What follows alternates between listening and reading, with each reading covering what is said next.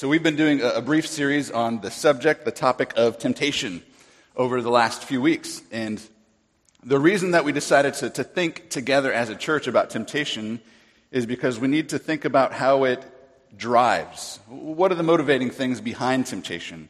How does it operate? How do we fight it? Uh, how, what happens if we don't fight against temptation? The idea is that if we, if we can understand something of how temptation works, we'll be more aware of uh, how it is that we can fight against it. knowing is half the battle, right? No one should think that they are free from the temptation to sin. We all have this in common, everybody in this room. And so, if this is something that we all face together, it seems fitting and appropriate for us to spend some time together to think about it. And the first week in the series, we defined temptation, and we leaned on John Owen's definition and we said this temptation is any thing, state, way, or condition that entices and draws the mind and heart of a person away from obedience to God towards sin in any way. I think we've got a slide with that on there. Thumbs up? It's coming. Let me just read it for us again. Any thing, state, way, or condition that entices and draws the mind and the heart of a person from obedience to God towards sin in any degree. And so that's the definition that we stole from John Owen in week one. And we've been building on that. And so then in the second week, we heard about the role that the conscience plays in temptation uh, and the idea of Christian freedom. And then last week, we heard about how we are to battle against the flesh by the power of the Holy Spirit. One thing that we have to understand that is basic to Christianity uh, is this Christianity is a supernatural religion. Christianity is a supernatural religion. We believe in the Holy Spirit, the Holy Ghost. We believe that we do not wrestle against flesh and blood alone in temptation, but against powers, principalities, spirits of the power of the air. We can't understand Christianity at a very basic level without acknowledging that there is more to reality that we cannot perceive with our normal five senses. I really want to press into this idea because this is very important for us to understand right off the bat because this is not how we typically think this, this day and age. But if we're going to fight temptation, we have to know that there is a spiritual realm and that Satan is real, a real personal being. If you're a member of Trinity, if you've ever been to a connections class, you'll know this because we read the statement of faith for Trinity. And in the statement of faith, we have a little article in there that talks about Satan, who he is. And it says this We believe that Satan is a personal being. He is the enemy of God, the accuser, the tempter of God's people, and the deceiver of all men.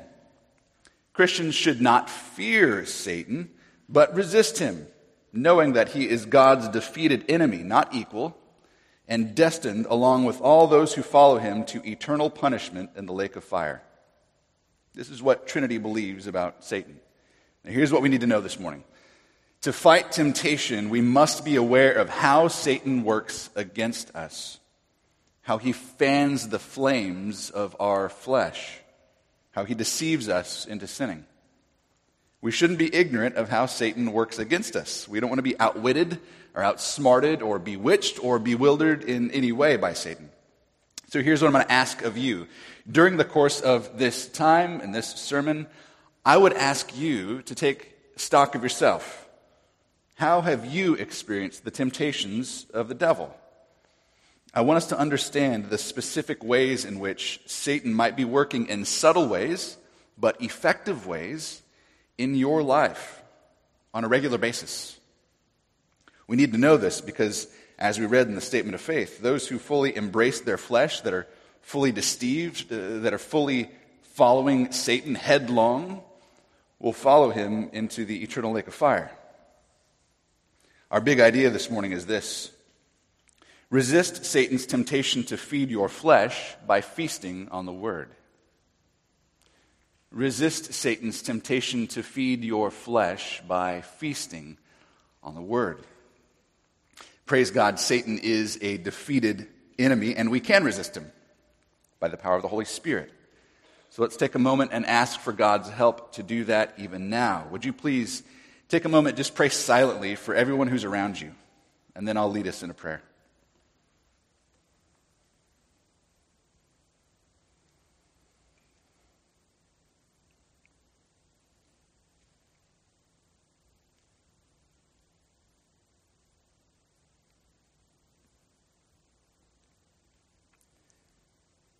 Father, we know that even now there are forces at work here among us.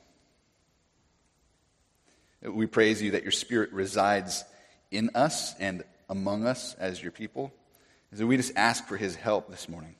Uh, as the word of your kingdom goes forward and it's sown into people's hearts, we pray that you would help us understand it so that the evil one would not come and snatch it away from us. Help us to value your words, the words of your mouth, more than even our daily portion of food. We ask it in Jesus' name. Amen. What I want to do this morning is set up the context of these four verses, sort of explain them. We'll walk through it, uh, answer a few questions about the text, and then I want to slow down a little bit and then look at the specific ways that Satan is tempting Jesus. Because I think we have a lot to learn by just slowing down and making some observations of the text. And then we can just learn how Satan works so that we're not ignorant of his devices. Are we together? Our text this morning is in the fourth chapter of the Gospel of Matthew, the first four verses of Matthew 4. Now, Matthew wrote in part to help a Jewish audience understand who Jesus is. Jesus is that long promised Messiah. He is the fulfillment of all these Old Testament prophecies. He is the true Son of God who is obedient to God in a way that Israel never was. In the Old Testament, God called Israel his son. Are you aware of that? They were supposed to help a fallen world have some understanding of who it was that God was. They were supposed to image bear God to the other nations. But Israel failed in doing that. You know the saying, it's supposed to be like father, like son. Israel failed. They were not like their father. In fact, in some ways, they failed even more than the nations that surrounded them. I think that's the, the point of the book of Judges, at least in part. But what Matthew does from the very beginning of his gospel is he helps us understand that Jesus is going to be that son of God that Israel failed to be. In Matthew 2:15, he connects Israel with Jesus. Maybe you remember what happens there. King Herod is out to catch Jesus, he wants to kill him as a young child. But an angel comes to Mary and Joseph, and uh, they get a message that they need to flee so that they can preserve the life of their child. And so they go to Egypt. Now, in Matthew, he cites that scripture from Hosea in the Old Testament where it says, Out of Egypt I called my son speaking of Israel there. But Matthew does something very interesting. He connects it with Jesus. He's saying Jesus fulfills that statement that Hosea said about Egypt, coming out of Egypt, about Israel coming out of Egypt. So Matthew wants us to know right off the bat that Jesus is filling out the meaning of Israel's exodus. And he's filling out the identity of who Israel was meant to be. And then as we continue in Matthew chapter 3, verse 16, if you have your Bible open there, it's right before the passage that we're in this morning. You see, it's where John the Baptist baptizes Jesus. And as Jesus comes up out of the water, what happens there? The Holy Spirit comes down like a dove, and the voice of God the Father is heard audibly saying, Behold, this is my beloved Son, with whom I am well pleased. Here again, making the point Jesus is going to be that Son of God that Israel could not be. That brings us to the first four verses of Matthew 4. Now, Jesus has been led into the wilderness to be tempted by the devil. And he's tempted in three different ways, and we've split them up into three different sermons. And so we're just going to focus on that first temptation this morning. Next week, we'll talk about the second one. But let me just read these four verses again so that they're fresh in our minds. Matthew 4, 4 uh, 1 through 4 says this then Jesus was led up by the Spirit into the wilderness to be tempted by the devil. And after fasting 40 days and 40 nights, he was hungry. And the tempter came and said to him, If you're the Son of God, command these stones to become loaves of bread. But he answered, It is written, Man shall not live by bread alone, but by every word that comes from the mouth of God. Now, the first question that comes to my mind when I read this is who's leading Jesus to be tempted? God, the Holy Spirit, is leading Jesus into temptation. How does this work? Because we know that in the book of James it says God does not tempt anyone. Well, if we slow down and read carefully, you notice that it's not God who is doing the tempting. Uh, Satan is doing the tempting. And it's very clear in verse 3. He's called the tempter. You see it very clearly there in verse 3. Satan, the, the devil, is the tempter. And it's interesting. The word that's used there for the word tempt also can mean test or prove. It's translated safely into test or prove, also temptation. So there's two different things going on here, I want to suggest. There's tempting on the part of God, or testing on the part of God, but tempting on the part of Satan. God is directing Jesus to face testing or to prove his faith, but the devil is tempting Jesus. Two different things going on here. The Holy Spirit is guiding Jesus into the wilderness for a time of intense testing because this is the question that has to be answered. If this is the Son of God, what kind of Son of God is he going to be? Will he be faithful? Will he be faithful and obedient to his Father in the wilderness? Will he be more faithful than Israel was as his son? Will he grumble against God like they did in, in the wilderness? Or will he trust God to order and provide all that he needs? Jesus fasted for 40 days and 40 nights, and here again are more connections with, with Israel. Moses fasted for 40 days and 40 nights before he received the law of God. And of course, Israel was in the wilderness for 40 years before they got to enter into the promised land. If you remember, the Israelites were redeemed out of slavery in Egypt. But even there, after a while out there in the wilderness, they're like, ah, this isn't really all that good, God. Why would you lead us out here? There's no food. We don't have any reliable source of food. We should go back to Egypt. At the very least, we had a reliable source of food there. They're discontent with what God has provided for them. He's brought them out of Egypt. They want to go back in. And that discontentment stirs up grumbling in them. But just before they entered into the promised land, Moses reminds them of what they've been through and what God has done for them. We read it in Deuteronomy 8, verses 1 through 3. And I want to read this. It's very important for us to know this. Let me just read this for us. Deuteronomy 8, 1 to 3 says this The whole commandment that I command you should today shall be, you shall be careful to do, that you may live and multiply and go in and possess the land that the Lord swore to give to your fathers. And you shall remember the whole way that the Lord your God has led you these 40, 40 years in the wilderness, that he might humble you, testing you to know what was in your heart, whether you would keep his commandments or not. And he humbled you, and he let you hunger, and he fed you with manna, which you did not know, nor did your fathers know that he might make you know that man does not live by bread alone, but man lives by every word that comes from the mouth of the Lord. So here we have Jesus being led into the wilderness to be tested so that the Father would know what was in his heart. Would he obey God's commandments or not? And even there, in the midst of Israel's wandering, God did provide for them. They had food provided for them in the form of manna. But he wanted them to know that they needed to rely on him alone, that God was good, that God was sovereign, God was going to provide for his people out there in the wilderness. He wanted them to listen to God, to obey God. Don't get distracted by your flesh. But they were discontent. They grumbled. So after fasting for 40 days, being physically weak now, the tempter approaches Jesus. And what does he say? If you are the Son of God, command these stones to become loaves of bread. The word for if here could safely be translated into since as well. So it very well could say, Since you are the Son of God, turn these stones into loaves of bread. So notice that the devil comes at him right off the bat with truth. Since you are the Son of God, why should you be out here suffering without food? This doesn't make sense to me, Jesus. You have the power within yourself to provide for your own needs. You don't need to rely on your Father. Take care of yourself. You do you, Jesus. Now, what does Jesus say? Not today, Satan. He quotes Deuteronomy 8, what I just read for you. He quotes it in order to illustrate that he was going to trust God to provide everything he needed in a way that Israel did not. If Jesus turned those stones into bread, he would not have been learning obedience to the Father through suffering.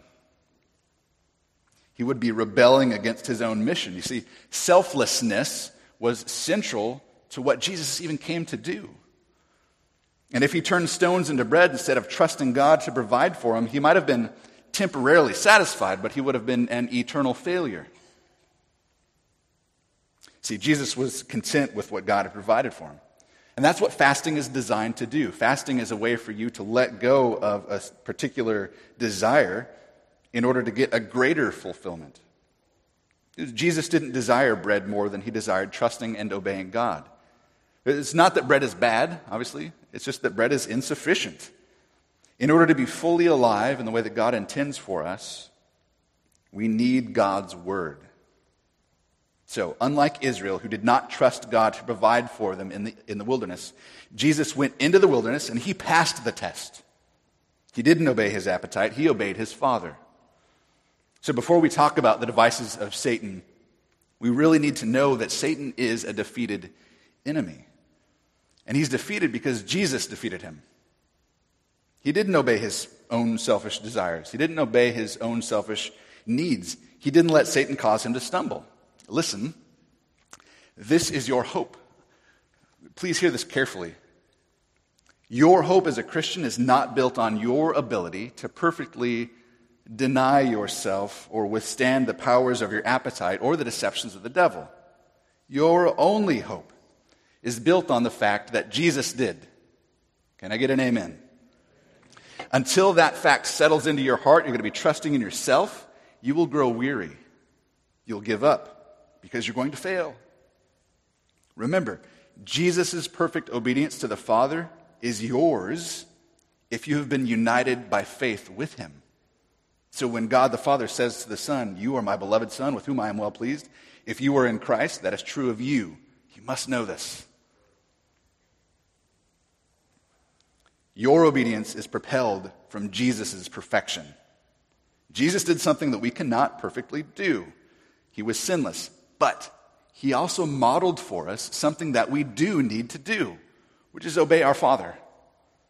Obedience to our Father is something that we should be doing, and Jesus is a model for us, even here in Matthew 4, for our own temptations.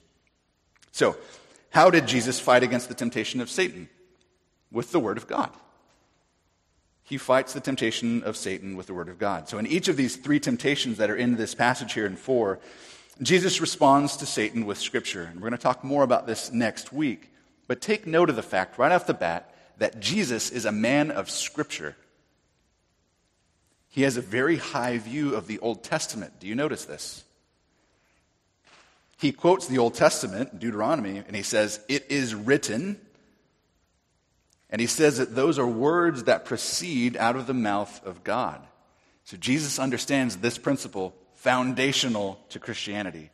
This when Scripture speaks, God speaks. When Scripture speaks, God speaks. This is what Jesus is telling us here.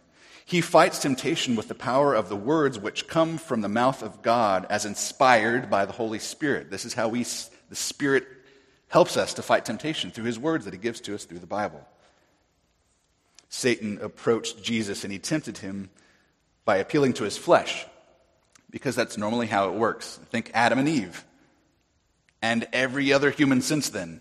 Uh, you, you go to the flesh and you just fan the flames. That's, that's, Satan's, that's Satan's strategy.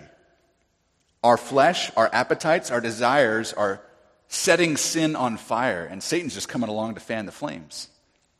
But I love how one Puritan author speaks of the temptation of Jesus here. He says that when Satan came upon Jesus, the devil's fire fell upon wet wood and did not set ablaze.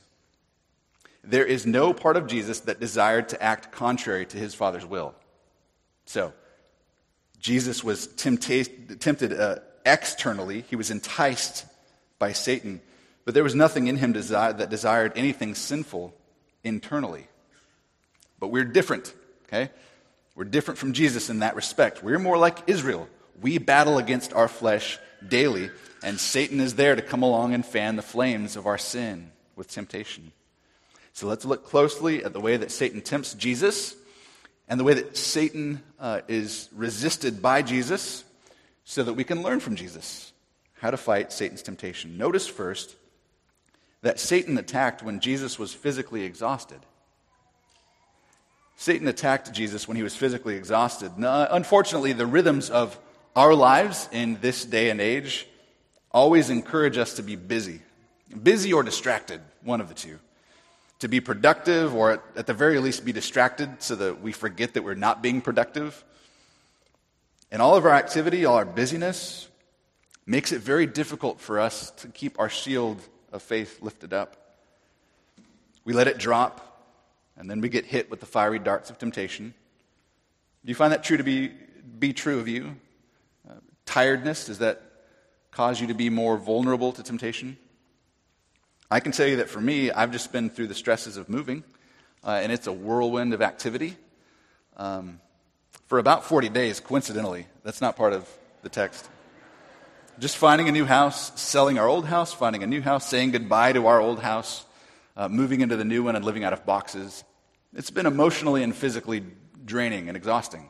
I'm not complaining, but I am being transparent with you. And whenever I'm weary like that, I am tempted to let things slip.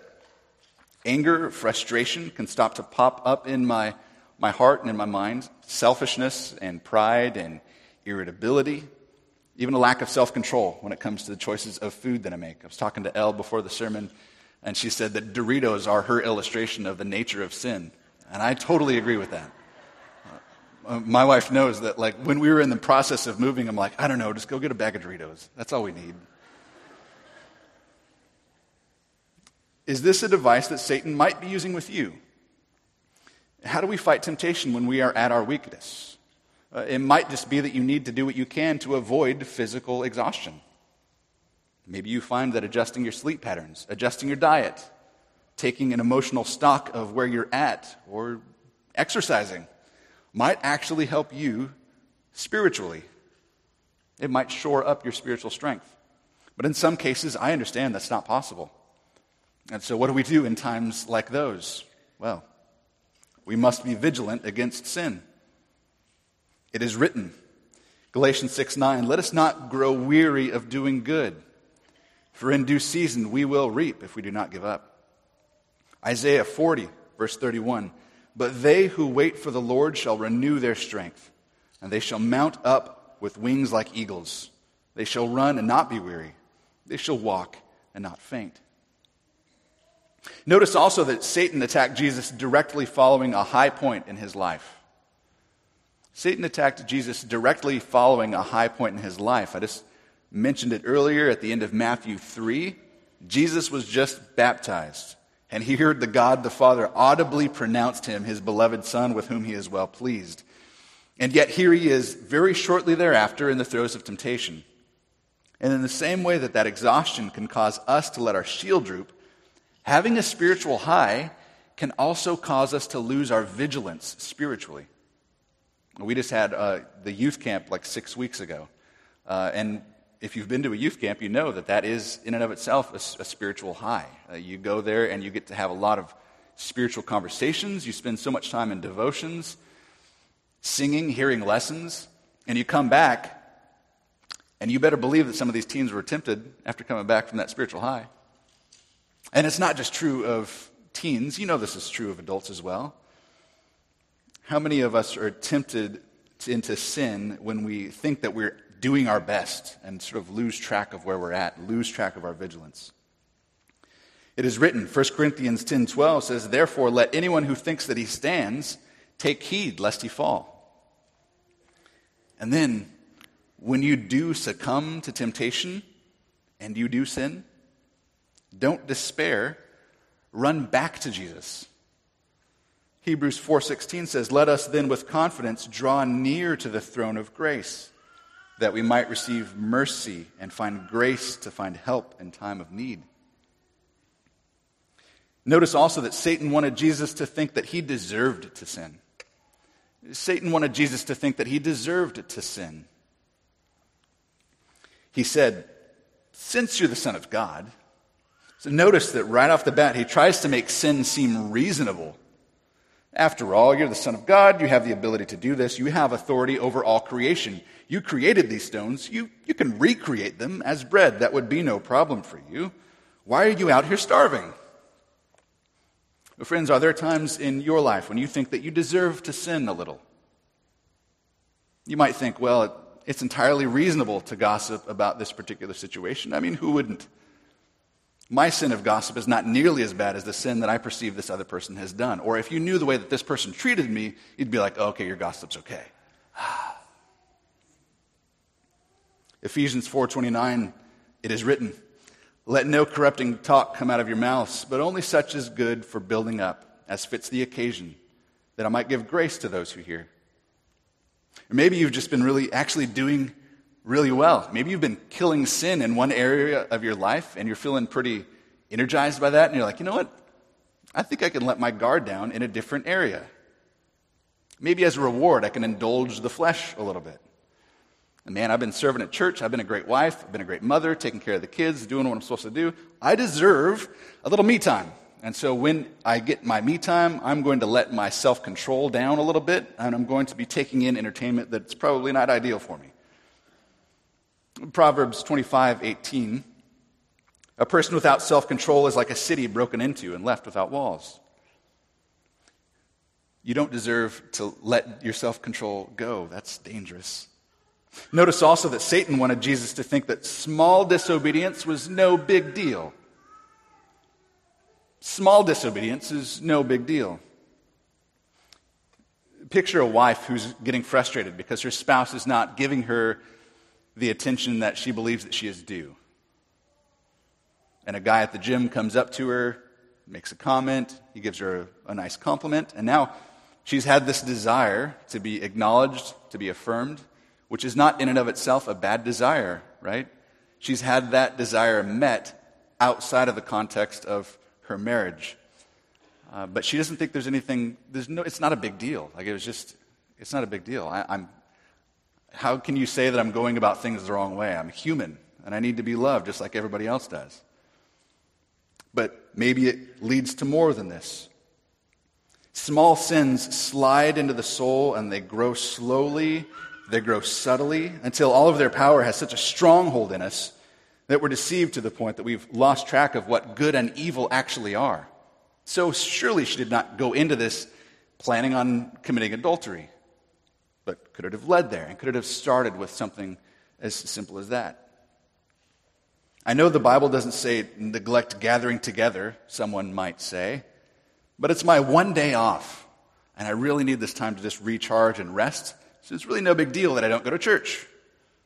But over time, that small disobedience can turn into not trusting the Word of God. And maybe that turns into mocking the Word of God. And maybe that turns into trusting your own opinions over the Word of God. Don't be fooled into thinking that small disobedience is no big deal. Jesus learned obedience in small things. I think that's what's happening here in Matthew 4. Jesus is learning obedience in small things, which led to obedience in bigger things for him. Because think about it. In, in, the, in the wilderness, Satan says there that if you're the Son of God, stop fasting and feed yourself. Later on in Jesus' life, perhaps you'll remember this. When he's hanging on the cross, the people are standing there mocking him and saying, If you're the Son of God, come down off that cross. Temptation surely much stronger there. But he learned obedience, Hebrews says. Perhaps this is one way that he did it here in the small things. Small obedience can bring about stronger obedience when circumstances get increasingly difficult in your life. It is written, Romans 13, 14, but put on the Lord Jesus Christ and make no provision for the flesh to gratify its desires. It is written also, 1 Peter 2:11 Beloved I urge you as sojourners and exiles to abstain from the passions of the flesh which wage war against your soul. Notice also in this temptation that Satan wanted Jesus to doubt his father's goodness. Satan wanted Jesus to doubt his father's goodness. After all, what father, when his son asks him for bread, gives him stones? Come on, Jesus. If God was really good and if he was really loving, would he have you out here starving like this? This is like the temptation in the Garden of Eden, is it not? If God is good, why would he withhold the fruit of just this one tree from you? That's a silly rule. God just wants to spoil your fun. He's, he's trying to hold back. He doesn't want you to have the good life. If you're tempted to think that God is not good all of the time, despite the appearance of your present circumstances, Satan has done his work. If you're tempted to think that God is not good all the time, Satan has done his work. Beware of any thought that makes you suspicious of God's behavior, his character. Do you feast on God's word only when it's in line with what you already desire? God's word doesn't always reinforce our desires, you should know. At places in our lives, it reshapes and reorients our desires in ways that are contrary to what we might feel internally. But notice that Jesus does not use Scripture to unleash his desires, he uses Scripture to constrain his desires. When God's word thwarts your own desires, when it thwarts your own will, is it food for you at that point? Or do you just pass? Eh, not that verse. That's not my daily bread. Will you trust that God knows better than you do? Will you trust that he is good? 1 Chronicles 16:34 says, "Oh give thanks to the Lord for he is good, and his steadfast love endures forever." It is written. Psalm 34 8 says, "Oh taste and see that the Lord is good. Blessed is the man who takes refuge in him." Notice also that Satan wants Jesus to think that sin satisfies more than obedience. Satan wants Jesus to think that sin satisfies more than obedience. In the moment of temptation, it might look like sinning is actually going to be more satisfying than not sinning. That's the nature of temptation. You see, Satan, for the record, is not in the bread business, he's in the deception business. It looks like he's just trying to get Jesus to enjoy some food to meet his own physical needs, which is a reasonable thing. But in reality, He's trying to get Jesus to think that obedience to God is not satisfying. True satisfaction and delight come from rebelling against God instead of living with God. This is the temptation. Surely you've experienced this same sort of temptation. Your desires rise up in you, and in a quick moment, you act on the bait of temptation. And what does it leave in your mouth? Shame and confusion, loss. You bit that bait and you found out that it was covering the hook that has now snared you. This is the deceptive nature of temptation. Satan is not in the business of providing sexual pleasure through pornography. He's in the business of dulling your senses to the beauty of the sufficiency of sex within the covenant of marriage. Remember that whatever ounce of sweetness that you might be able to extract from sin is going to be followed by a gallon of bitterness and vile venom. It is written, Romans 12 9, abhor what is evil, hold fast to what is good. Hebrews 3:13 says, "But exhort one another every day, as long as it's called today, that none of you might be hardened by the deceitfulness of sin." Notice also that Satan wanted Jesus to believe that there was no redemptive value to suffering. Satan wanted Jesus to believe that there was no redemptive value to suffering. The inference here is there's no good reason for you to have to keep yourself from enjoying something good, like bread. Why are you out here suffering like this? God wouldn't want you to go through this. Just end it now and give in to the temptation. But we must remember that sometimes obedience to God feels like discomfort. It might actually cause discomfort. So, in times when you're tempted to lie in order to cover over a, mistake, maybe that you've made at work that might cost you a bonus, will you trust God to care for you, even though telling you telling the truth might cost you? Will you trust God to order and provide, even when it's difficult? Will we obey when it's costly? And don't forget here that the Holy Spirit is the one that led Jesus out into the wilderness. So when temptation comes, Christian, the opportunity is here for you. Will this be a test? Will you be able to prove where your allegiance lies? Will it be a temptation or a test? Will it be a temptation or a test that encourages you to becoming more and more like Christ as a test? Or will it be a temptation that leads to sin, which ultimately brings about death? It is written, 1 Peter 1 6 through 7 says this God caused us to be born again to a living hope, and in this you rejoice. Though now, for a little while, you've been grieved by various trials, so that the tested genuineness of your faith, more precious than gold, though it perishes, though it's tested by fire, may be found to result in praise and glory and honor at the revelation of Jesus Christ. James 1 Verses 2 through 4 say this Count it all joy, my brothers, when you face trials of various kinds, for you know that the testing of your faith produces steadfastness. And let steadfastness have its full effect, that you might be complete, that you might be perfect, lacking in nothing. So, even in temptation, when it feels like you're suffering, will you use it as an opportunity to prove your faith, to prove your obedience, to prove your allegiance to God? So Satan has a thousand ways to tempt us, to deceive us, and this is not a comprehensive, complete list by any means. But what we learn from Jesus' temptation in the wilderness is that we should resist Satan's temptation to feed our flesh in a number of ways by feasting on the Word of God. We should resist Satan's temptation to feed our flesh by feasting on the Word of God. This is what I've tried to help us do as we walk through see the devices of Satan, and maybe take a couple scripture references that you might be able to use in those moments of temptation. But it's important to note that a simple recitation or even faithless reading of Scripture is not sufficient in and of itself. The Word of God is bread to us because of who Jesus is and because of our faith in Jesus. Let me just draw this together for us. The word is bread to the Christian because the word is Jesus, and Jesus is the bread of life. Does that make sense? The word, when it's read in faith, when we see it and we love the word,